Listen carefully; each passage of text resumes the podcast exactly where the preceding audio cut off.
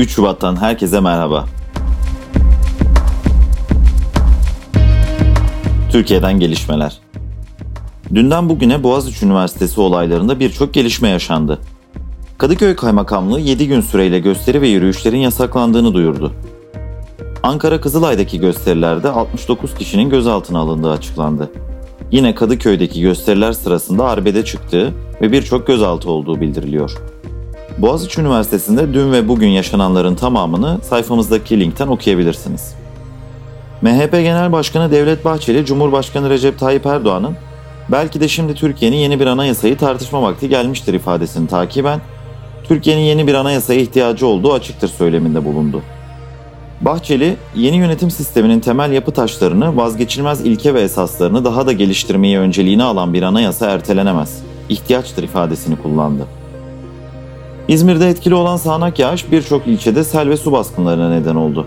İzmir'in Menderes ilçesi Yeniköy'de iki kişinin cansız bedenine ulaşıldı. İki boyutlu maket polis araçlarına veda ediyor olabiliriz.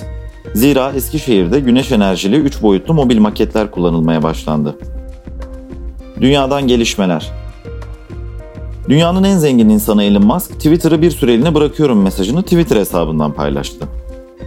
Tesla ve SpaceX'in kurucusu Elon Musk'ın Twitter biyografisine kripto para birimi Bitcoin'in adını yazmasını takiben Bitcoin'in fiyatı %20'lik bir artışla 37 bin doları aştı.